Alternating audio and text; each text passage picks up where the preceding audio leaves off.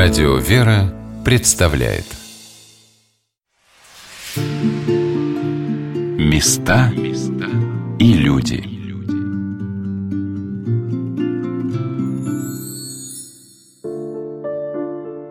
И вот, наконец, мы снова садимся в автобус, чтобы по разбитой деревенской дороге добраться до еще одного подопечного белого ириса – церковь Всемилостивого Спаса села Васильевское.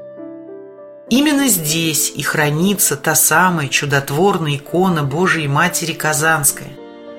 Невысокий, молодой, стремительный настоятель церкви Всемилостивого Спаса Иерей Иоанн Лазан, уже, видимо, привыкший к туристическим захожанам, с места в карьер начал рассказ о своей гордости, иконе Богородицы, которая своим объемом и невероятной силой заполняет все небольшое пространство маленького Васильевского храма, который в свое время укрыл от врагов этот чудотворный образ. Рассказ он начал свой, показывая рукой на святыню. Собственно говоря, это и есть причина, почему тот храм и освящен в честь Казанской иконы Божьей Матери. Изначально храм по преданию строился в честь великомученицы Пороскевой Пятницы. Есть еще одно такое очень интересное предание, которое гласит о том, что храм строился за время Великого Поста, то есть за 49 дней.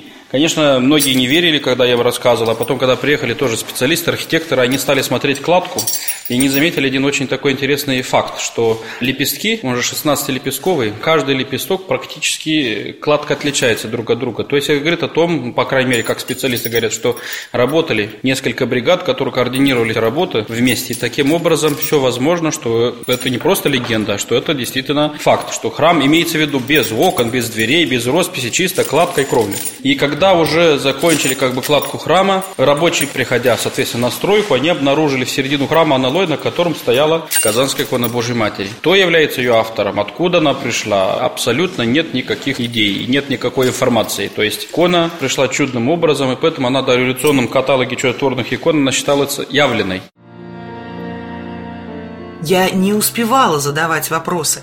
Отец Иоанн сам торопился рассказывать о чудесных и трагических эпизодах жизни образа. Когда начались печальные события 30-х годов, когда храмы массово стали закрывать, дали икону, готовили к тому, что ее либо продадут, либо уничтожат и так далее. С нее сняли все драгоценные ризы, все богатства. И каким-то чудом удалось все-таки икону спасти, двум прихожанкам, которые эту икону отнесли на кладбище, на Курбское кладбище, туда ее где-то года два, как поговаривают, она находилась под открытым небом, спрятана там под ветками, под этими, потому что домой боялись привезти. Мало ли там были какие-то обыски и так далее. Года два икона находилась там. Потом, через это время, когда они немножко подзабыли, под это ее взяли домой, и месяц-другой у одного прихожанина, месяц другой у другого и так далее, пока уже она не оказалась здесь в нашем храме, потому что на тот момент это было два разных прихода, два отдельных прихода самостоятельных.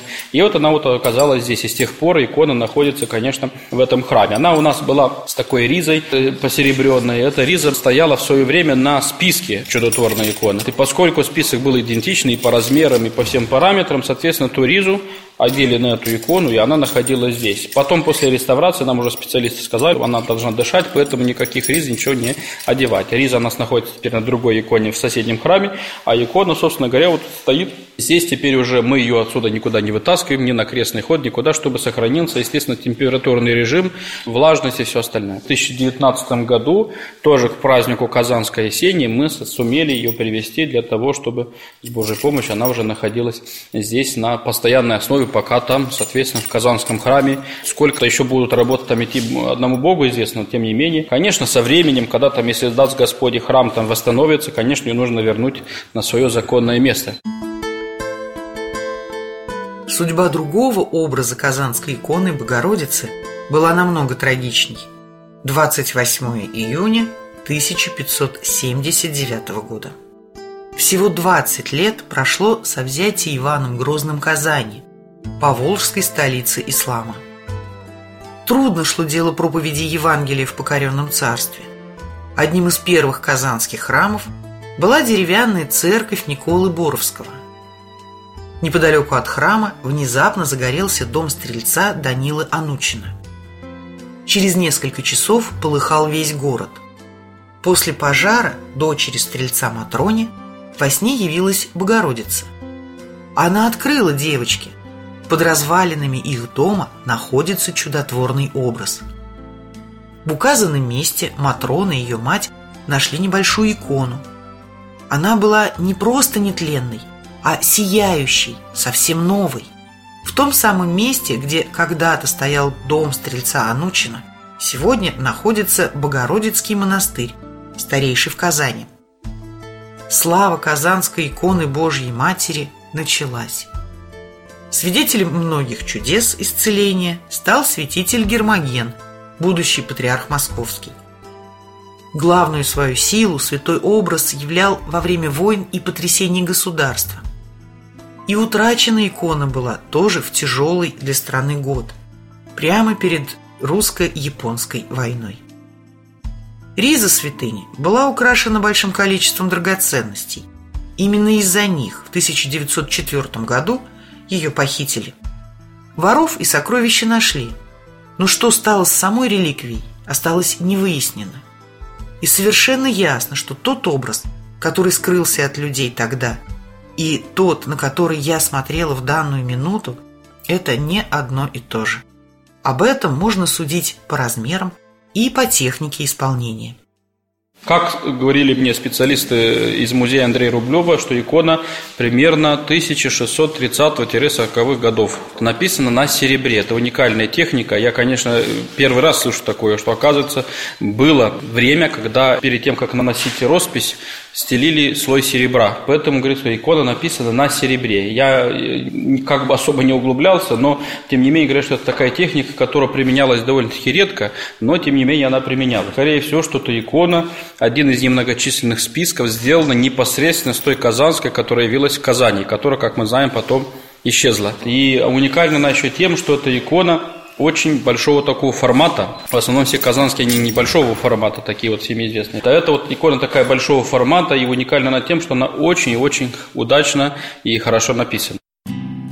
Однако, как бы она ни была замечательно написана, годы гонений, да и возраст сделали свое дело. Когда встал у нас вопрос о ее реставрации, конечно, мы прекрасно понимали, что образ, во-первых, очень древний, образ очень ценный, образ э, очень почитаемый православными людьми, поэтому, говорю, отдать ее, чтобы там кто попало, соответственно, ее отреставрировал, конечно, это мы не могли себе позволить такое. Мы обратились тогда в Владыке Пантелеймону, с письмом, чтобы Владыка благословил ее реставрацию, потому что здесь в этом храме не было отопления. То есть отопление было, но была только печка. Когда мы сделали здесь теплый пол, поскольку долгие годы здесь было очень влажно, иконы впитали в себя определенный процент влаги, который, соответственно, стал выходить из этих досок, когда уже запустили полноценное тепло. И на иконе, здесь в районе правой щеки у Божьей Матери, образовался очень большой такой вспучивание или вказ. И там одно небольшое или неаккуратное, так сказать, действие или движение, и, соответственно, пол лика Божьей Матери просто мог, напросто мог упасть. И мы, конечно, понимали, что требуется скорая и очень хорошая и профессиональная реставрация. И мы обратились в Троиц Сергию Лавров туда, в тамошнюю мастерскую, чтобы они икону приняли. Когда я поговорил с отцом Корнилием, который там заведует реставрационной мастерской, он говорит, батюшка, вы знаете, шансов, что вашу икону возьмем, практически нулевые, потому что у нас в основном половина икон, которые приходят на нашу реставрацию, то есть 50% это из ризницы, личной ризницы патриарха, остальные 50% это из ведущих музеев в России это Псков, это Великий Новгород, это Ростов и так далее, и так далее, и так далее. Поэтому шансов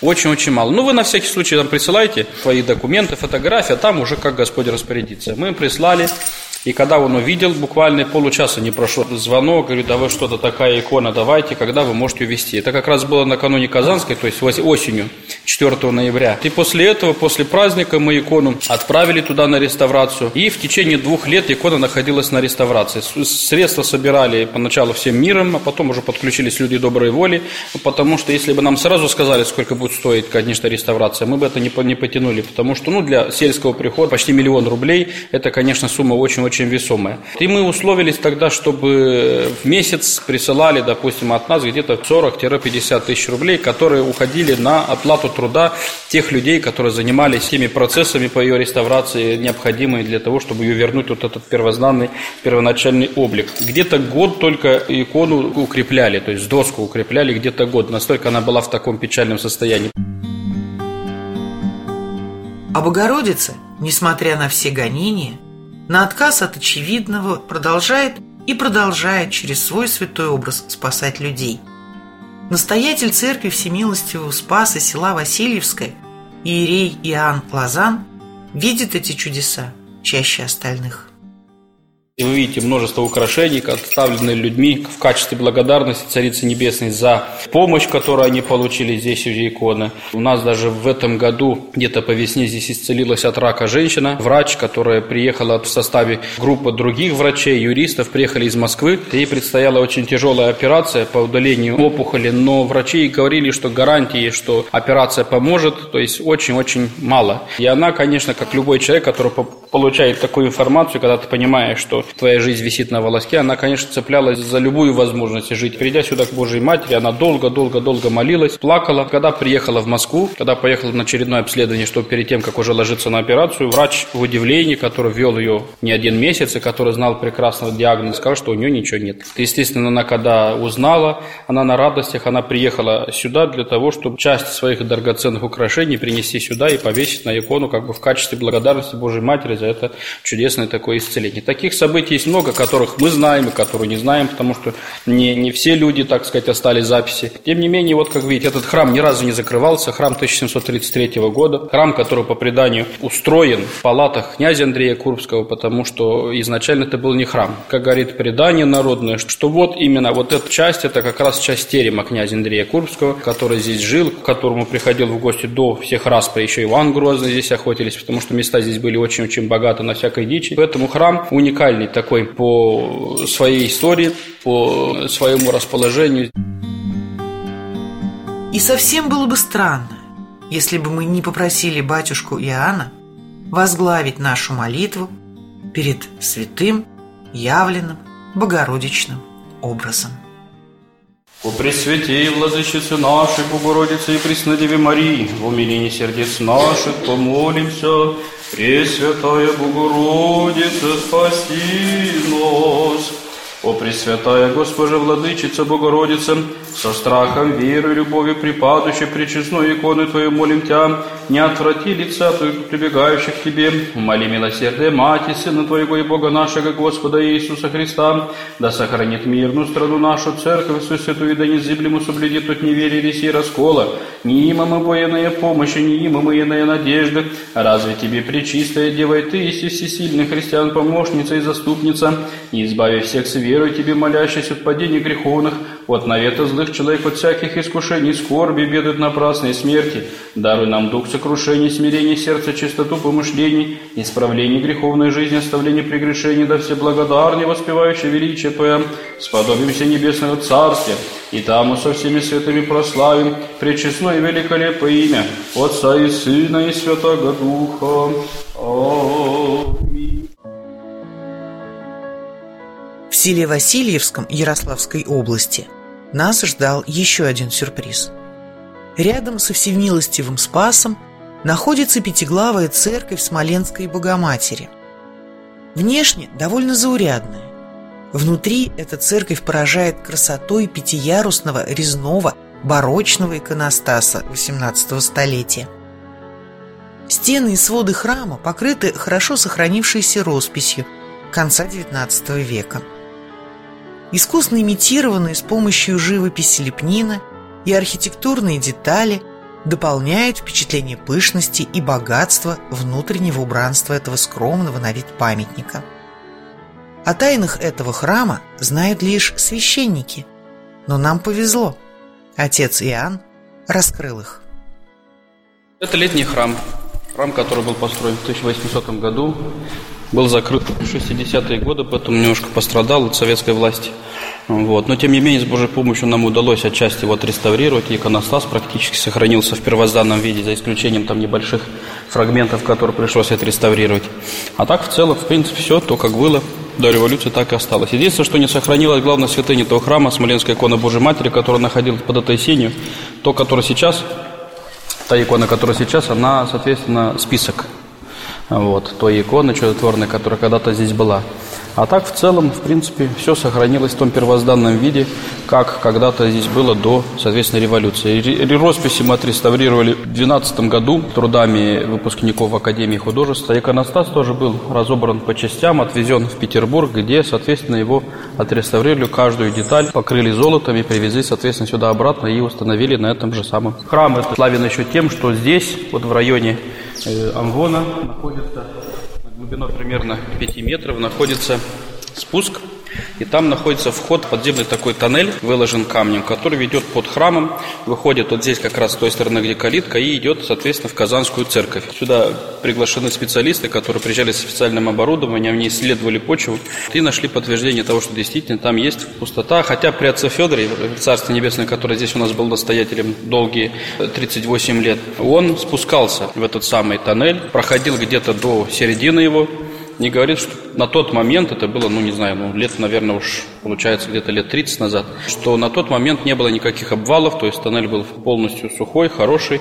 но он не стал рисковать идти до конца, потому что уже было мало кислорода, он, соответственно, не пошел до конца. Тем не менее, он уже, к сожалению, не живой свидетель, но тем не менее человек, который побывал лично который подтверждает, что этот тоннель присутствует. Я думаю, что его, скорее всего, сделали для того, чтобы в случае каких-то военных действий, каких-то катаклизмов, чтобы можно было безопасно людей из этого храма туда провести в Курбу, а уже из Курбы, поговаривают уже старожилы, что есть тоже тоннель, который выходит из храма и идет туда на капок, туда, то есть в лес, для того, чтобы тоже безопасно людей отсюда вывести. Храм сейчас с Божьей помощью внутри практически готов. Осталось там небольшие э, доделки доделать. Соответственно, вот здесь вот росписи, там в алтаре немножко росписи, предел, соответственно, сделать. Потому что то, что сейчас, это только у нас проект распечатанный на баннере. И надеемся, что с Божьей помощью предел отреставрировать и, соответственно, уже довести храм до ума, чтобы его можно было осветить. Пока что сейчас храм не освещен, но тем не менее здесь у нас богослужение проходит в течение теплого времени года всегда, начиная с Пасхи. То есть мы здесь встречаем Пасху Христову Христову.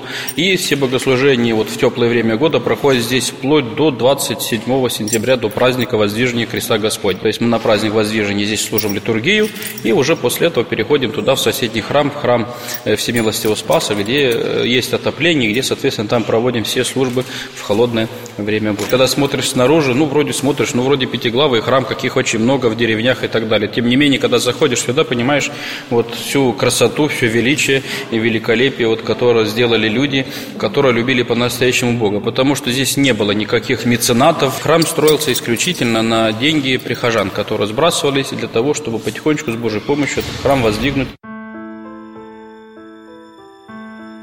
Поездка по дальним храмам Ярославщины завершилась. Впереди ждала почти пятичасовая дорога домой, в Москву. Кто-то из журналистов делился впечатлениями. Кто-то рассматривал изумительные рабочие фотографии. Мне же захотелось посмотреть сайт благотворительного фонда «Белый ирис». И там я нашла цитату, которой мне очень захотелось поделиться. Каждый человек обязан знать, среди какой красоты и каких нравственных ценностей он живет. Он не должен быть самоуверен и безответственен в отвержении культурного прошлого без разбора и суда. Каждый обязан принимать посильное участие в сохранении культуры. Ответственны за все мы с вами, а не кто-то другой. И в наших силах не быть равнодушными к нашему прошлому. Оно наше, в нашем общем владении. Дмитрий Сергеевич Лихачев. Места и люди